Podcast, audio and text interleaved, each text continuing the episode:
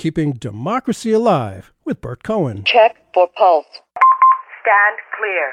Push to shock.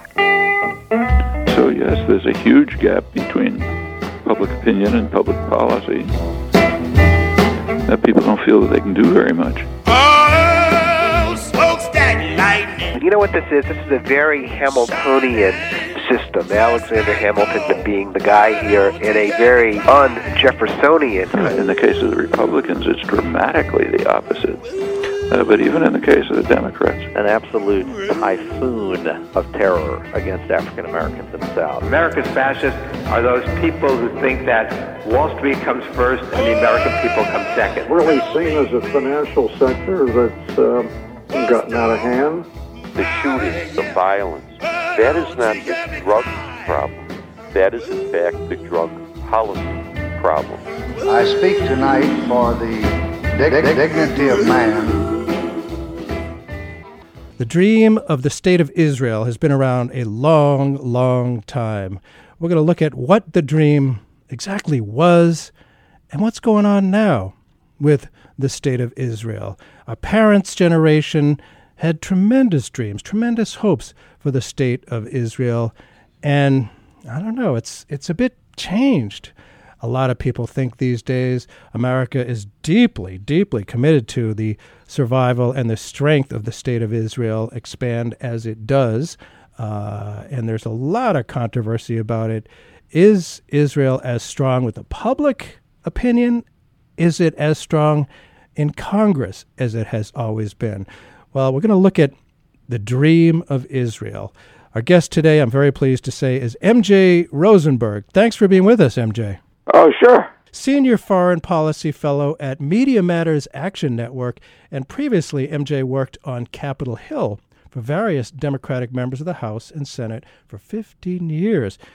Uh, he was also a Clinton political appointee at U.S. Agency for International Development, and in the early 1980s, he was editor of AIPAC's weekly newsletter, Near East Report. So he, uh, AIPAC, of course, is American Israel Public Affairs Committee, very well known uh, in Washington these days. And uh, he was director of policy at Israel Policy Forum. Uh, he's a currently a commentator on Israel and the Middle East who draws on 35 years of experience as a congressional aide, State Department political appointee under President Clinton, four years at AIPAC, on and on. He knows his stuff. Well, thanks again for being with us, MJ Rosenberg. Define what we're going to talk about first. What was our parents' generation's dream for the state of Israel? After World War II and uh, 1948, when Israel was created, um, had this um, image of Israel as a uh, a place where uh, Jews would be safe uh, from persecution. Right. Uh, you know, they had the Holocaust still in their minds. Sure. It just, you know, it just occurred within the you know previous decade or so. Um, they also, uh, you know, tended to support it as a as a socialist democracy. Right. The model of Israel in those days was the kibbutz, and uh, if Israel had one thing that it, you know, that was identified with in the world was the kibbutz, which was a commune, or you know, a socialist, a socialist way of living where everybody shares and totally egalitarian. And it take it, it uses a village quite literally to raise a child. Exactly, and um, it you know it was kind of um, even though for, even for you know for Jews who didn't didn't choose to live there, it just represented um, an ideal uh, an ideal, a, a, a Jewish democracy, a place where Jews would be safe and a place that would be um, humane in general. Mm-hmm. And live by Jewish ethics. That's that's one thing that's that's really important. I think that defines the people Israel, which right. is distinct from the chunk of real estate called the state of Israel. But ethics are part of who we are. I am Jewish. Rosenberg kind of sounds like a Jewish name as well. Right. um, but what what has changed? Tell us, if you would, about the influence of the settlers and religious fanatics in the past oh 10 15 years or so have they always been there, or is this new and significantly outside of our parents' generation's dream of the state of Israel? Well, you know, um, David Ben Gurion, the first prime minister of Israel, and more than anyone else who can be credited with establishing the state, he um, he was a, a socialist and an atheist, but he felt that um, there should be some place preserved within a Jewish state for the Jewish religion. Not a big place. In fact, the Israeli Declaration of Independence does not refer to God. It refers to a formula that Ben Gurion came up with, the Rock of Israel, which could either be a rock or um, it could be God or whatever. In the early in the early days, they were very conscious of uh, you know not being a uh, not being a Jewish uh, uh, uh, not a Jewish state so much as a state for the Jews. Um, but then what you know what happened over I guess the last 20, 30 years is an absolute sky you know skyrocketing of the ultra religious population. Um, there are just about a million. You know, Israel is a country of seven million, and a million people are ultra religious. When you talk about our parents' generation, you it, it used to be in those days you would say American Jews were religious compared to the Israelis. The Israelis were notorious right. for going to the beach on Jewish holidays. I mean, rather than uh, you know praying and that kind of thing. So you have a million so you have uh, you know a million uh, you know uh, ultra religious I- uh, Israeli Jews, and then there was the there's the Russian in, influx. Um, you know the uh, uh, uh, starting about the you know in the 1980s, uh, the Soviets under U.S. pressure started allowing uh, the Jews, the oppressed Jews of the Soviet Union, to come to Israel. Well, that's another million now. Um, that's now you have two sevenths of two sevenths of of, of Israel. Uh, the reason I lump them together is they're overwhelmingly right wing. They have no, the Russian Jews vote for right wing parties and just hate the left in general. They identify even liberal, you know, liberal uh, liberalism with the Soviet Union. So they're, you know, they're they're not religious, but they're right wing. The uh, ultra orthodox are, um, you know, are uh, uh, nationalist and you know nationalist and religious and religious. These people for uh, then you have there's a, a one million Jews who came from the Middle Eastern countries. You know, um, Morocco, Yemen, Algeria, those countries. Again, not from a liberal tradition. Uh-huh. The dream, and this is a tricky to say it exactly, but the dream that our parents had was of the original Israel, which was a mostly European country that was um, built by and for uh, Jewish Europeans of a liberal tradition. You know, and but history it, it, it, it history changed all that because um, it turned out that the Jews from the uh, Middle Eastern countries they needed a place to go. The Russian Jews came. The ultra Orthodox had a super uh, uh, high um, a birth rate compared to um, the rest of the Israelis. And then you throw in what happened in 1967, which is the Six Day War, which is when Israel won the all the occupied, what we now call the occupied territories you know, the West Bank, Gaza, Golan Heights, East Jerusalem, uh, these areas, and the settlers started moving in. Uh, there, you know, and that's we're now we're now talking about 700, 800,000 of these settlers who are far to the right. If you add it all up, the liberal, the the the Israel of the previous generation, of what you call our parents' generation, is really a minority Israel now. It's not like that at all. That dream, and, I, am not saying that you know it was wrong that these all these right. people got to you know come to Israel, but the Israel, you know, um, you remember the book Exodus, of course, which was the be- best propaganda book for Israel ever. Oh, amazing! The Israel of that book that was written in 1960 no longer exists. Oh, and in fact, and to, to add to the icing on the cake, the kibbutz movement doesn't exist. There are hardly any kibbutzim left. They've been turned. They've been uh, turned into just suburbs. So even this is, and you have, and you have uh, governments in Israel that you know did everything they could, like right wing governments under Netanyahu and Sharon and Menachem Begin, who hated the kibbutz and what it symbolized, and did everything they could to help destroy that movement. It, so it's not the same country. It's a Jewish country, but it's not the country it was.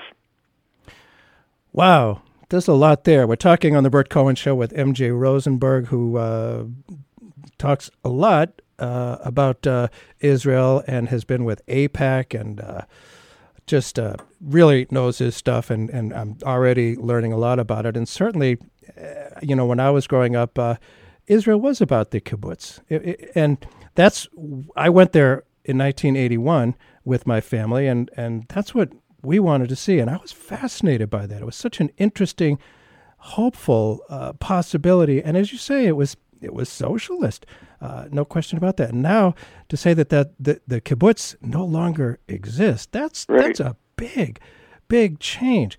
You you write, uh, MJ, that by now Herzl would be thinking about moving back to Europe. Tell us yeah. a, a little bit about who Herzl was and why would he now be thinking such a thing? it, it was it, it, the idea of creating a Jewish state. You know, was uh, the political movement that created the Jewish state, Zionism, was his idea and his dream. And he was totally secular. He was not religious at all. He did not envision a role for religion he, in the state. He favored, um, you know, the American way, the separation of church and state. And he was a very cosmopolitan European. And uh, this kind of new chauvinist Israel. That is it. He also Herzl viewed Israel as something that it would bring peace to the Jewish people, right? Rather than it's. It, I think I mean no, I don't think I know. He thought that Israel would be the safest place for Jews in the world. Right. And right now, it is anything but the safest place. And he also, I don't think he would have imagined an Israel that's you know, you know, has absolutely no regard for the Palestinians, not the the Palestinians who were displaced in '48 and the Palestinians who were displaced in '67. That treats them with contempt and yes. thinks that the best way to to deal with this minority is to build a wall to keep them out this is antithetical to like uh, liberalism, and that's what Theodore. You know, whether you like, you know, some people didn't like Theodore Herzl because he was totally not religious, but I like that. I like that idea that he wanted a secular state. He wouldn't have uh, thought that the answer to Israel's problems was building was building walls against the Palestinians and trying to convince the United States to bomb Iran. No. I mean, how far off could that all be from the dream? Well, it certainly has come a long way, and you know, to to see this. Uh, well, it's been called apartheid. You know, it's it's a strong word to use, and a lot of people really bristle at that the use of that word. Apartheid, of course, went with you know the South Africa uh, before Mandela came to power, where you know the minority of whites had absolute control, and they were superior to the black uh, inhabitants of South Africa and just just ruled it. Is apartheid is that too strong a word? Maybe it is. I don't think um, within Israel itself there is anything that resembles apartheid. That's good to know. I think that within the you know the pre sixty seven borders in Israel itself, ah. where uh, it, um, Arabs, um, Israeli Arabs, Palestinians are citizens, and with the rights of citizens, that is not apartheid. Um, obviously, in South Africa, um, the blacks had no rights at all, right. and the blacks were limited to living in you know these bantustans, these ghettos, and that's not the case. In, that's not the case in Israel at all. It is apartheid on the other side of the 67 line. It's apartheid in the West Bank. It's a part because I mean the most fundamental way where you have Jewish colonies called settlements which you know control the water, control the resources, control the land. the Arabs are just there to work for them, Right. to be exploited. Mm. Um, and it, there- it's, there's so many symbols of it. You know that in uh, the West Bank, there the the good roads are Jews only roads. I I mean, this is like, I mean, the the Palestinian roads are these, you know, awful, uh, you know, to get from one place to another takes forever. Plus, there's a million checkpoints that the Israelis have set up to make it very hard for Palestinians to move from one part of the West Bank to the other, to go to school, to go to the doctor, to go anywhere. Um, whereas the Jewish settlers speed along on super expressways to their fabulous settlements, which have which which really are fabulous. I mean, the word settlements are kind of ridiculous. They're kind of a settlement like Beverly Hills' is a settlement. I mean, they're they're beautiful. They have their and they all you know they all, you know the settlements are loaded with swimming pools. The Palestinians are limited to how much water they can use a day for fundamental things like you know washing and cooking. Whereas the settlements control, you know, they have all the water they want and they use it for their pools and their luxurious way of life. It is, uh, I, I, I think, I don't know what the exact definition of apartheid is. I think it's basically a, a system where, where one group, because of issues of race and who they are, is discriminated against and, and all the benefits go to the other group and and with no attempt to change it. It's not like you know we have in the United States where you know for you know there was a long time a movement to try to change racism. eh, You know, and change that rate, that system Sure. that we have. Like we we had kind of an American apartheid system called Oh, yes. Jim Crow. Absolutely. But but the West Bank system is that's permanent. As long as the Israelis are there and control all that land and keep the Palestinians off in the corner working for them at terrible wages, it's an apartheid system, but not Israel itself. So what makes me optimistic and what makes a lot of people optimistic is is imagining an Israel without the cancer of the occupation. Cut out the occupation. The, the West Bank and Gaza and East Jerusalem should be a Palestinian state in which the Palestinians are in control of their own destiny. Israel still will have a large um, Palestinian minority, but it'll be a Palestinian minority with rights, as they have now. Um, it's the the it's more than anything else. It's the occupation that's Israel's curse.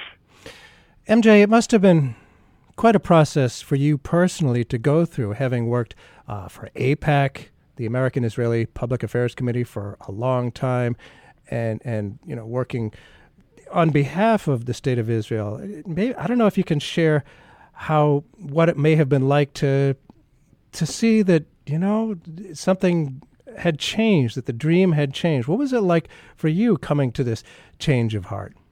Well, the um, when I worked, uh, I worked at AIPAC from '82 to '86. and I really liked the job. Um, I, I I wouldn't have left but for the fact that I got a better job. Um, and even after I left, I continued helping AIPAC out by doing fundraising events, that kind of thing, as a just because I really believed in what their mission was, which was to support Israel. The at that time, the Palestinians had not agreed to recognize Israel's right to exist Right. at all. Right. So it was easy for me to say, which I did say, well, there's no one for Israel to negotiate with. So if there's no one for them to negotiate with, what are they supposed to do? They can't just, you know, they- they've got to, you know, they need security arrangements with, if there's, if they're going to give back the occupied territories, they need security arrangements, all these kinds of things. And, but the first step is that they talk. Well, 1993, I'm already out of, uh, I'm already out of, um, AIPAC seven years. Um, I'm invited to sit on the White House lawn to see uh, Yasser Arafat and Yitzhak Rabin Ah. shake hands. Uh-huh. I'm there with thousands of people, Jews and Arabs. Um, it was an amazing thing to see, and I thought that was going to be the end of the conflict. So at that point, I decided that for me, this conflict is over. yeah, Arafat got up there and said, you know, I recognize Israel. Uh, Rabin said, I recognize the PLO as a legitimate representative of the Palestinian people. They shook hands. Rabin subsequently called um, Arafat his partner. They worked together. Initially, there was, you know, it, you know, they, they um, Israel got out of some of the territory. Initially, terrorism exploded because Hamas was opposed to this reconciliation. But within a few years, it ended completely with the Palestinians by 1999. So the the, the handshake was in 1993. Right. By 1999, 1999 was the safest year in Israel's history. No acts of violence in the, against against Jews at all. Interesting. Right? I mean, each year it dropped. So by the end, the Palestinian um, standard of living was going up. The violence was was licked, um, and so I was, you know, I was totally sold. This is the future. Um, and then, um, you know, uh, Rabin was assassinated by a right wing Jew. Yes. Netanyahu takes over, and all of a sudden, Israel stops living up to its commitments to the Palestinians. I mean, uh, commitments that were spelled out, like they would say, like uh, Israel has to. There's an 11 percent withdrawal is from land is supposed to happen on such and such a date. Israel wouldn't do it, and this uh, this um, Netanyahu, Netanyahu uh, and Barak, Ehud Barak, were, were the first two prime ministers to just uh, say and Barak, amazingly enough, this was Netanyahu in his first time around. Barak was even worse. He was he was one of these ones. He was from the Labor Party, and he had to show he was tough by giving nothing up to the Palestinians. And by 2000, the whole process collapsed.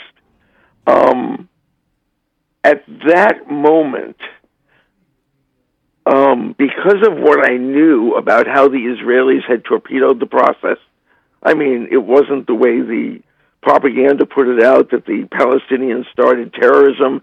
It wasn't that wasn't it at all. I mean, the uh, what they call the Second Intifada began right.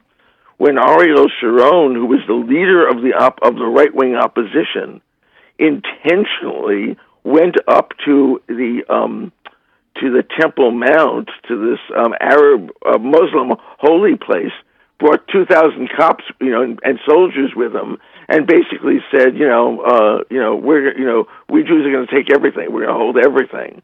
And next thing you knew, he was elected prime minister, and we all know what kind of, what kind of prime minister he was. It, with all those things going on, was a revolution for me because, nice Jewish boy that I am, I always thought the Israelis and the Jews were right. right. But then I came around to see, yeah, they're right on some things but in terms of torpedoing, subverting the peace process that Bill Clinton, Yasser Arafat, and Yitzhak Rabin began, it was the Israelis who did that, not the Palestinians.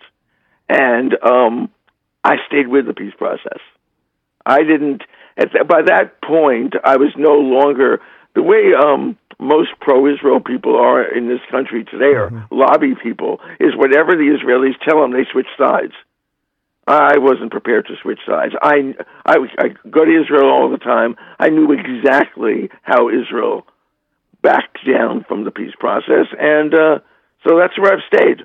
Yeah, it's pretty depre- It's pretty depressing. I, I'm still. I'm glad there's a Jewish state, um, but I wish, as you said, uh, talked about ethics. Yeah. I wish it was an ethical Jewish state, and it isn't. Right.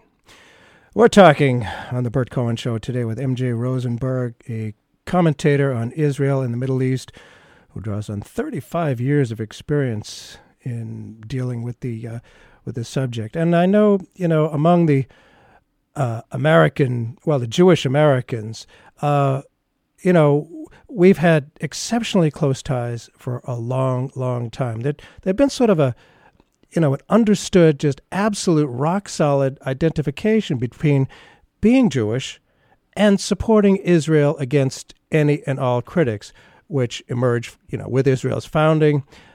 but it seems to be it seems to be kind of of weakening. What's happening with the uh, you know you hear the term self-hating Jew being tossed around if a Jewish person has anything in the least bit critical to say about what's become of the state of Israel. How uh, you know how close how dependent has the state of Israel been on uh, uh, Jewish Americans, and, and what do you see happening with, with the Jewish American community on Israel? I mean, it's, my my sense is it's still mostly non-critical of Israel, but but what's your sense of that, MJ? Well, my sense is that it's uh, the old people um, are going to be are, are just as uncritical as ever, and their kids don't care about Israel at all.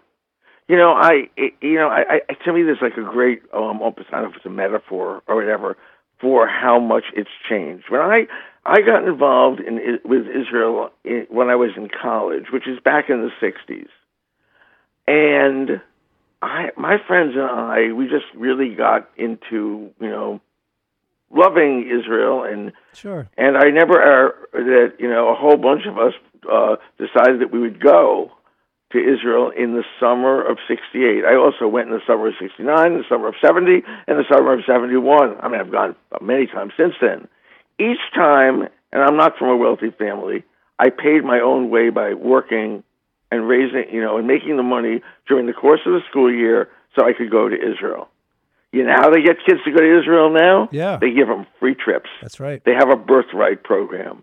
They cannot get Jewish kids to go to Israel unless they give them, and this, this a absolute any Jewish kid, any Jewish kid, and only Jewish kids can say, "I want my birthright, the right to go to Israel for free." And they go and they come and they love it and everything. Fact of the matter is, if you give a college kid a free trip anywhere, they're going to take it. Yeah, that's likely. So, in other words, left to their own devices, young Jews don't really care, other than Orthodox Jews, and that's less than ten percent, um, care about Israel much at all. It's um, it's I um, you know, and I, you know, and I um, I can tell that from just our, most of my friends, the friends I've had my whole life, are have always are like me. They're always involved with Israel. They've been to Israel many, many times. We know how to get around, you know, everywhere in the place. And none of us have kids who care about Israel. None of us. And why do you think? don't- they're not anti-Israel. Right. It's just not. It, it, you know, they Jews tend to. Uh, Jewish Americans are liberals Yes. And their children are liberal. We voted 80% for Barack Obama twice. Yay. Um, a chauvinist Israel, a very much one that where everything is determined based on the accident of your birth, you know, your ethnicity, your race, your religion, is not going to appeal to young Jews.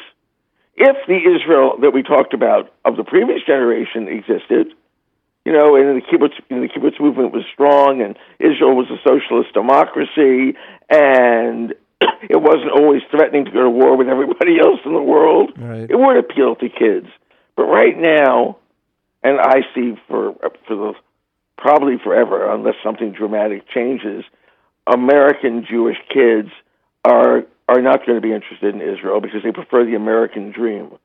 Because I think they see the American dream, which is a dream of or a a dream not yet realized, but we're always moving closer to it. A dream where everybody gets, you know, you know, has a a, a fair break. An America which is more and more inclusiveness, as more and more groups come under the tent. I mean, I watched the Grammy Awards the other night. Yes. 34 same-sex couples got married on television on, you know, on the, the biggest show of the of the night. This is like 10 years ago it would have been inconceivable. But in America, things keep moving to greater and greater in- inclusiveness and equality, and Israel goes the precise opposite direction. If you're Jewish and you want to get married in Israel, you have to prove that what your birth lines are. Literally. I mean, they don't count converted Jews unless they were converted by an Orthodox rabbi. Half these kids who take these birthright trips couldn't get married in Israel because they're not Jewish enough. that kind of that's not going to appeal to uh, younger people. I, some, I, sometimes when I say appeal to younger people, I think I mean people under sixty. You're right.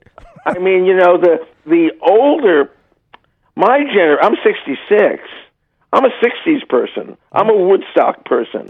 When you're talking about the uh, people who are 65 being um, hippy dippies from the 60s who smoke pot, who have gay friends, who are tolerant, who um, all these things, or who are left liberals or whatever. Um, when that's the older generation, which we're, which I am part of now, as am I, who is Israel going to be counting on? Uh, right wing conservatives? Well, um, there are none. Um, not in the Jewish community. There's always been the same 20% that votes Republican, but that's about it. Uh, however, right now the lobby is still powerful because it has the money from the older generation. There's still a significant, you know, there's still a, and there are people in their 40s and 50s and I suppose 30s too who who are just totally brainwashed into believing everything Netanyahu says. You know, the thing that really show, to me that is so striking about how ridiculous the Israel lobby is that some of the same people who would think it's their absolute right, and it is, to say that Barack Obama is totally wrong about everything, or previously that George W. Bush is was absolutely wrong about everything, thinks that they are duty bound to support 100% of what the Israeli prime minister says. That's crazy. I mean, they like a whole different standard. Like younger people are not going to go for that. That is like, uh, you know, that's that's that's going to be gone very soon. But it's not gone yet. Well, I want to ask about that, and I, I, I, that's exactly my sense as well. And you and I are from a similar generation, the Woodstock generation. I'm a little bit younger, but basically the same generation. Right. And Washington, you know, right now, I think the public image of Congress is not a good one, and largely because they seem to be beholden to powerful money interests. Period.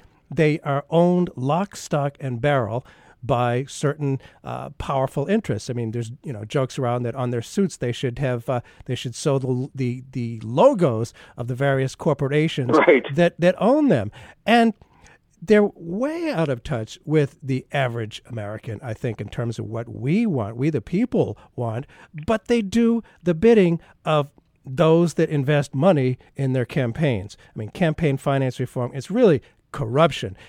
What about AIPAC and its power in Israel? I mean, you talked very clearly and, uh, you know, I think quite convincingly about they're not the the, the AIPAC, the right wing, is doesn't have uh, young Jewish Americans. It's just not there. But what about their hold, AIPAC's hold on Washington? And what about uh, changes? I mean, how can they be so powerful? How important is AIPAC and their incredible strength in Congress to the existence, to the continuation of a right wing government in the state of Israel? I think that um, if there was no AIPAC, the occupation would have ended decades ago. It would have ended probably Hmm. uh, well, about the time that Rabin and Arafat shook hands during that process. AIPAC, AIPAC's money. I mean, A- now it, it's interesting. AIPAC doesn't give money directly. Right. It does it through PACs. It does it by organizing individual donors. Yes. But it gives millions and millions of dollars Right. and there's nothing on the other side. You know, on most issues, uh, uh, in mo- on you know, uh, you know, as having someone who worked on in Congress for 20 years, I can tell you most issues are decided based on who has the money. As you said, we have a thoroughly corrupt and undemocratic system, Yeah. and AIPAC is part of it.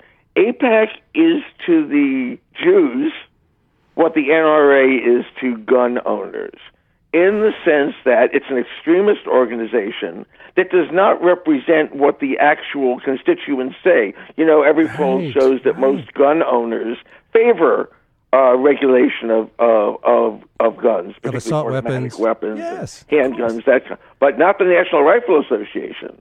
because the National Rifle Association is backed by the big money of the gun manufacturers. It's not representing individual gun owners.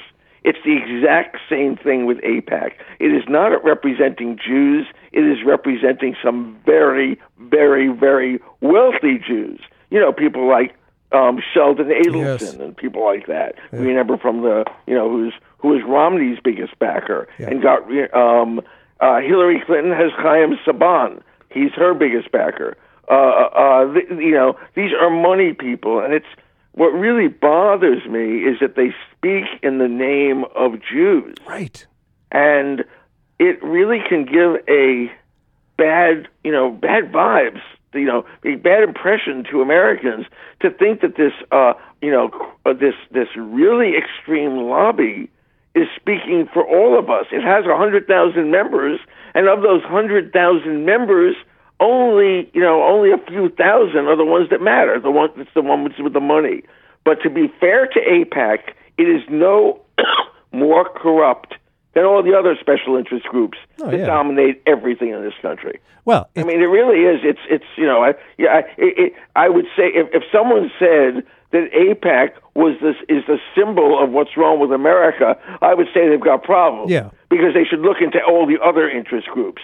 This is a cor- totally corrupt system. Right. The I mean, AIPAC does what it does. They they're very clear. They represent uh, you know Israel can do no wrong, and the various other lobbies, the Koch brothers, they represent them.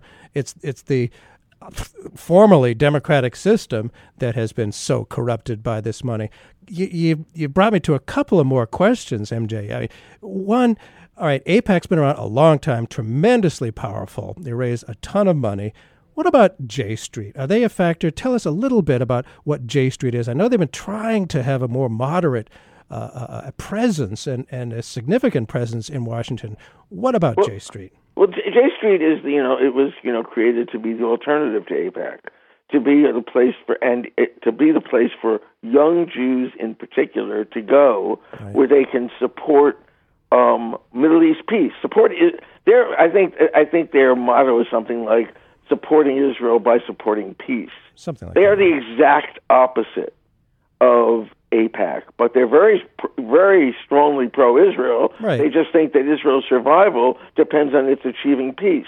They also don't put Israel's interests o- above that of the United States, which AIPAC does. Yeah. Um, however, they don't have any money. There are no millionaires, no millionaires and billionaires buying up congressmen in the name of J Street. So, you know, J Street gets very excited when a member of Congress agrees to go to their dinner. Well, that's really very nice, but that's not going to get you anything. Or a member of Congress signs one of their letters. You need what what it will take to defeat AIPAC. Well, mm-hmm. one, it'll take generational change, which is obvious and inexorable. Yeah. That just will happen. Yeah, and it takes it will take almost outbidding AIPAC for these congressmen. Under our current system, you have to buy these guys, Yes. and AIPAC buys them, and it's like, uh, you know, I don't know if you noticed in, in President Obama's State of the Union message, he didn't um, mention uh, the gun situation this year because it's pointless. Last year he mentioned it because of what happened in Connecticut with all those children. This year he didn't even bother mentioning it because an ugly lobby owns Congress. Well, AIPAC operates the exact same way. And, uh, you know, if, if there was one public policy wish we should all have for this country, it would be get private money out of campaigns. Amen. Every campaign should be paid for out of our tax dollars. And then we'd have a really different, really different politics and policies. And I also, before, some people are going to uh, uh, uh, say that the uh, Christian right is a is a, also a big factor supporting uh, Israel, and if AIPAC didn't exist, it'd still be the Christian right. I don't want to preempt that question that it comes into anybody's head. They don't matter, the Christian right. They don't give money uh, based on Israel. They just scream and yell. They're the Christian the, the Christian right and the right wing in general. They are too busy hating, uh, you know, uh, minority groups, immigrants, and gays for them to. Fo- their issue is not Israel. They just scream and yell about it. They don't give the money. You can scream and yell all you want in this country about anything, but if you don't write a check, you don't count. A big check at that. A big check, right. well, again, uh, you're listening to The Burt Cohen Show. Our guest today is MJ Rosenberg, commentator on Israel and the Middle East. Got a lot of experience uh, with the subject. And one thing that, that's gotten me quite a bit is people around the world, it seems oftentimes, be curious what, what your take on this is, confusing the state of Israel with the people Israel. I mean, the people Israel are Jews spread across the world. Right. What what about the current right wing government of Israel and anti-Semitism?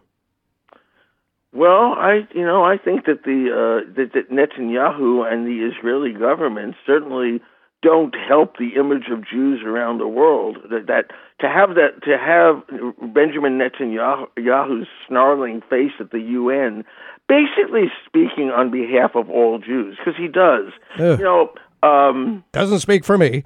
Yeah, he doesn't, but you know he thinks he does. And uh, when he was the last time he was here, he went on Meet the Press, and oh, I always forget the name of the that tall Jewish guy who's the host of Meet the Press. Uh, I can't. You know think, I mean? Yeah, I do, but I can't think of it. Okay. Uh, he he's and he said to him, he says, uh, "Mr. Prime Minister, as the leader of the Jewish people." Whoa. Really? Well, maybe he's, you know, maybe goodness. he's your leader. he is not the leader of the Jewish people. He's the leader of the political state of Israel. Um, Peter Beinart, who's Oh, yes. the best, in my opinion, the best writer on all things relating to Israel and Jews, said the uh, wrote a column the other day in Haaretz, the Israeli the Israeli newspaper, that was entitled "Netanyahu is not the leader of American Jews. Obama is." And it was really, you know, it, and it just made the point where, you know, American Jews tend to be, you know, are liberals and our loyalties are to the United States.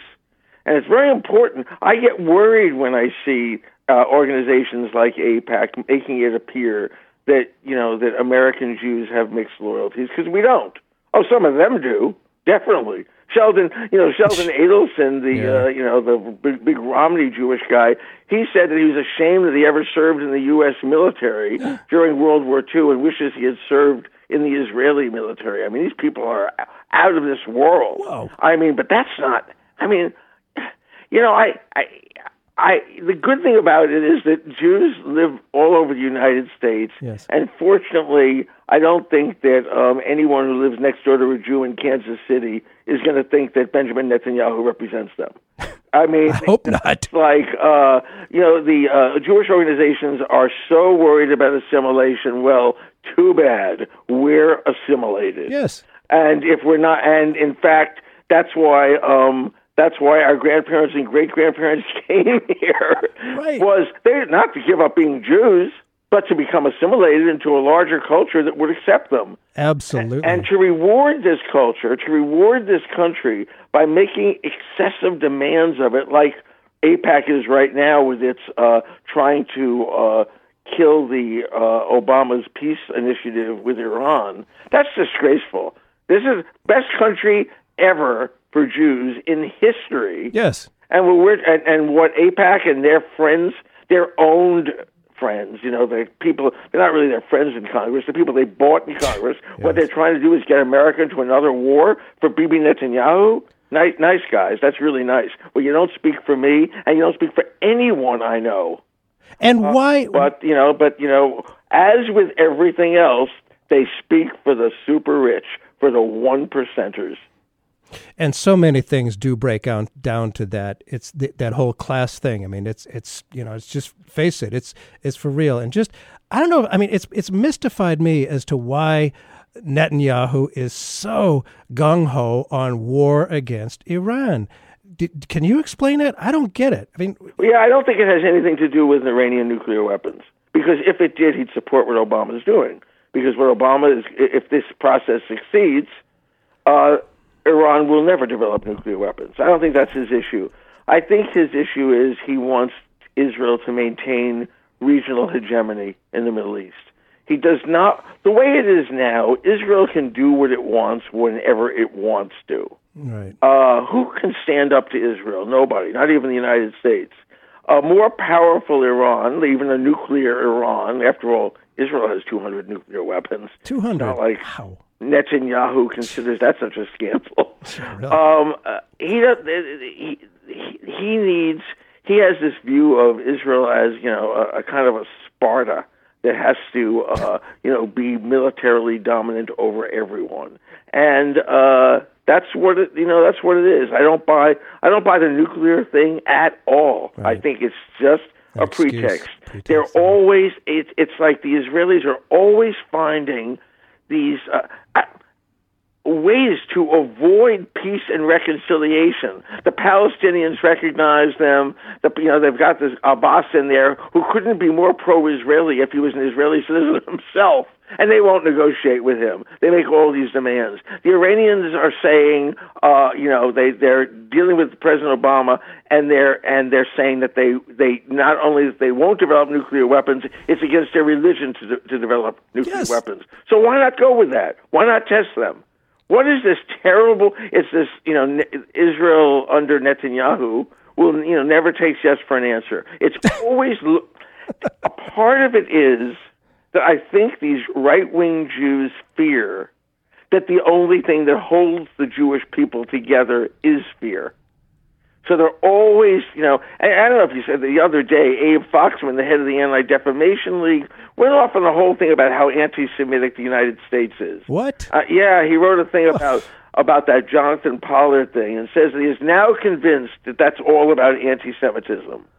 Um, and and, that the, and then he goes on with the stuff about Israel. This is you know the usual criticism of Israel's is anti-Semitic, all Right. that. It's like they forgot what anti-Semitism is. And my father told me what anti-Semitism was growing up in you know in, in uh, you know in Pennsylvania in, in 1920s when they you know when you had the Ku Klux Klan running around and every Jew eh, eh, he used to tell me he played basketball and when the Jews you know uh, uh, were on the field uh, you know on the court everybody's screaming you know uh, you know calling them kikes and that kind of thing. And when Jews couldn't you know live in wherever they wanted to live and they couldn't get jobs in law firms that's anti-Semitism. Right. get over it. It doesn't exist anymore in this country Whoever experiences it. So what they in, what they did was reinvent what anti-Semitism is. Yeah. Anti-Semitism is being against the policies of Israel, and in the Ugh. name of that, they make alliances with the Christian right, which is my, in my opinion, is riddled with the old-fashioned kind of anti-Semitism. it's become like a it's everything is a, a political game for these people. I mean, they're they're they're just bad people. And the uh, one another thing that sustains these these organizations, you know, like AIPAC and all this, the amazing salaries these people get to combat anti-Semitism. You know, the head of the Anti-Defamation League and the head of the American Jewish Committee and the head of AIPAC, they all make five hundred thousand dollars a year, Oh, have multi-million dollar packages. I mean, it's a racket. And what will they do if we are able to achieve peace in the Middle East and peace with Iran? Their racket disappeared. Ah, they'd be out of business. Interesting point. I mean, you know, I remember when I, you know, the day I mentioned the day of the uh, si- the Oslo signing at the White House lawn. When I got dressed to go down there, my wife said, "You know, what are you going to be cheering for? You're going to be out of out of out of a business because your whole life has been working for peace, and now there's going to be peace." Uh-oh, I said, "Yeah, well, isn't it great?" Yeah. I don't think that's the way AIPAC saw it. Well, as as you have said, MJ, and you know, we're talking about the dream of Israel. Is it dying?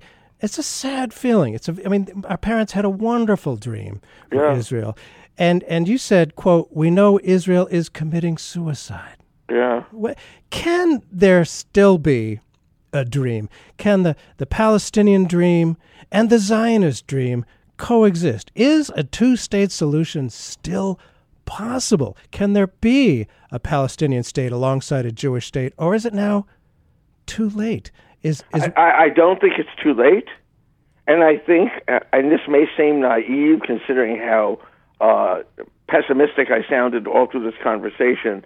I honestly believe that if the United States draws up a plan, which John Kerry, according to Tom Friedman, supposedly John Kerry is doing, and says to the two sides, this is the plan two states built on the 67, you know, Mhm. seven lines, with the United States providing security guarantees, and that which has always been in every proposed peace agreement, i- and said, take it, take it, or we're going to reduce aid. They take it. I think that all it takes is the United States saying, you know, just do this. We will not tolerate this anymore. Israel, if you want us to be your one friend in the world, the one guarantee that there will always be a Jewish state is U.S. friendship, and that they're essentially our nuclear umbrella. If you want that to continue, and it has to continue, then you have to end this occupation. I think if you put that to the Israeli people, they would overwhelmingly ratify it. And Ah. if you put it to Netanyahu, he'd have no choice but to accept it. I think it's going to happen. I don't think it's too late for the two states. But what about Congress? I mean, would, would they accept that? I don't. I can't imagine they would go along with. No, because no, because i- i- if if if Netanyahu negotiates it, then AIPAC Right. goes along with it too, and then they don't have the money up against you know. Then no one's holding the money trigger to the to Congress's head. Congress, it's only the only way that AIPAC, eh, you know, the AIPAC plays its its role is when the you know is when they will they will support they will support anything a right wing government of Israel does. Right. Um, so I mean that's why you often talk about that Nixon going to China thing. We always say only a Nixon could get away with it. Well, maybe only a Netanyahu could. The the the, the difference is, of course, is that Nixon really wanted to go to China, and Netanyahu doesn't really want peace. But we could dictate it.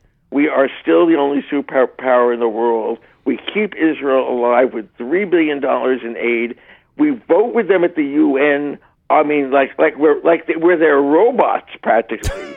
I mean, really, every international relationship should be a two-way street. Yeah, think? And unfortunately, with Israel, they've gotten used to it being a one-way street.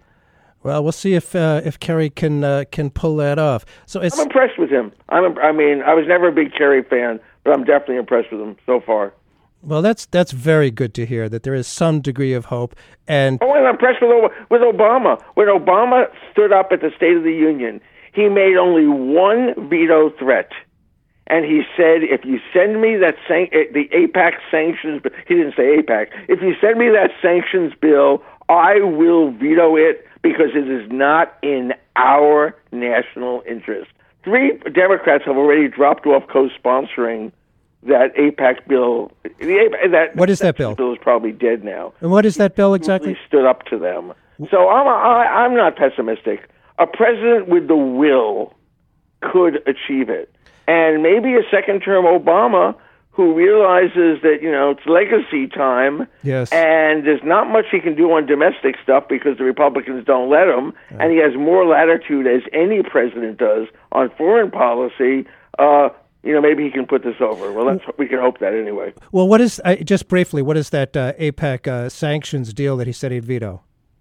The, it's uh, AIPAC has a bill which basically uh, says that before that that the Iranians would basically have to dismantle all their nuclear stuff, all their civilian stuff. They have to do everything first, and then maybe we'll lift sanctions. In other words, they wouldn't take just the very possibility. I mean, Obama's deal that he reached with them is as they reduce their nuclear capability, we reduce sanctions step by step. AIPAC says we that Israel should, you know, have what it wants, what Netanyahu's demands are, all up front, and then maybe we'll lift And sanctions. then maybe. No country in the world would accept that, and that's why AIPAC crafted the bill to kill the negotiations. Ah. But Obama's standing up to them, so miracles happen. It could happen. Maybe there'll be a, a Palestinian dream and a Israeli dream, and the, and the two state could happen. Boy, it's sure taken a lot longer than I ever thought it would. Yeah. Very, very interesting. You have a blog, MJ, MJAYRosenberg.com is your blog, and you write a weekly column for the Huffington Post if people want to follow what you're doing. Very, very uh, informative here. Thank you so much for being with us, MJ. Okay, Rosenberg. sure. Thanks for yeah, thanks for calling me. All right, thank you. And this is a song about Palestine. Email me, Burt at burtcohen.com. Thanks for listening. First thing, the occupation started. Palestine was left brokenhearted. Hands down, you won't believe the way they laid their, their wrath on her. Six feet under is where they left us. So bad, the way that they were killing us. Too bad, we're not afraid to die when bombs fall from the sky. Can't explain thought that we were gonna lose so bad. They're all insane. There's got to be a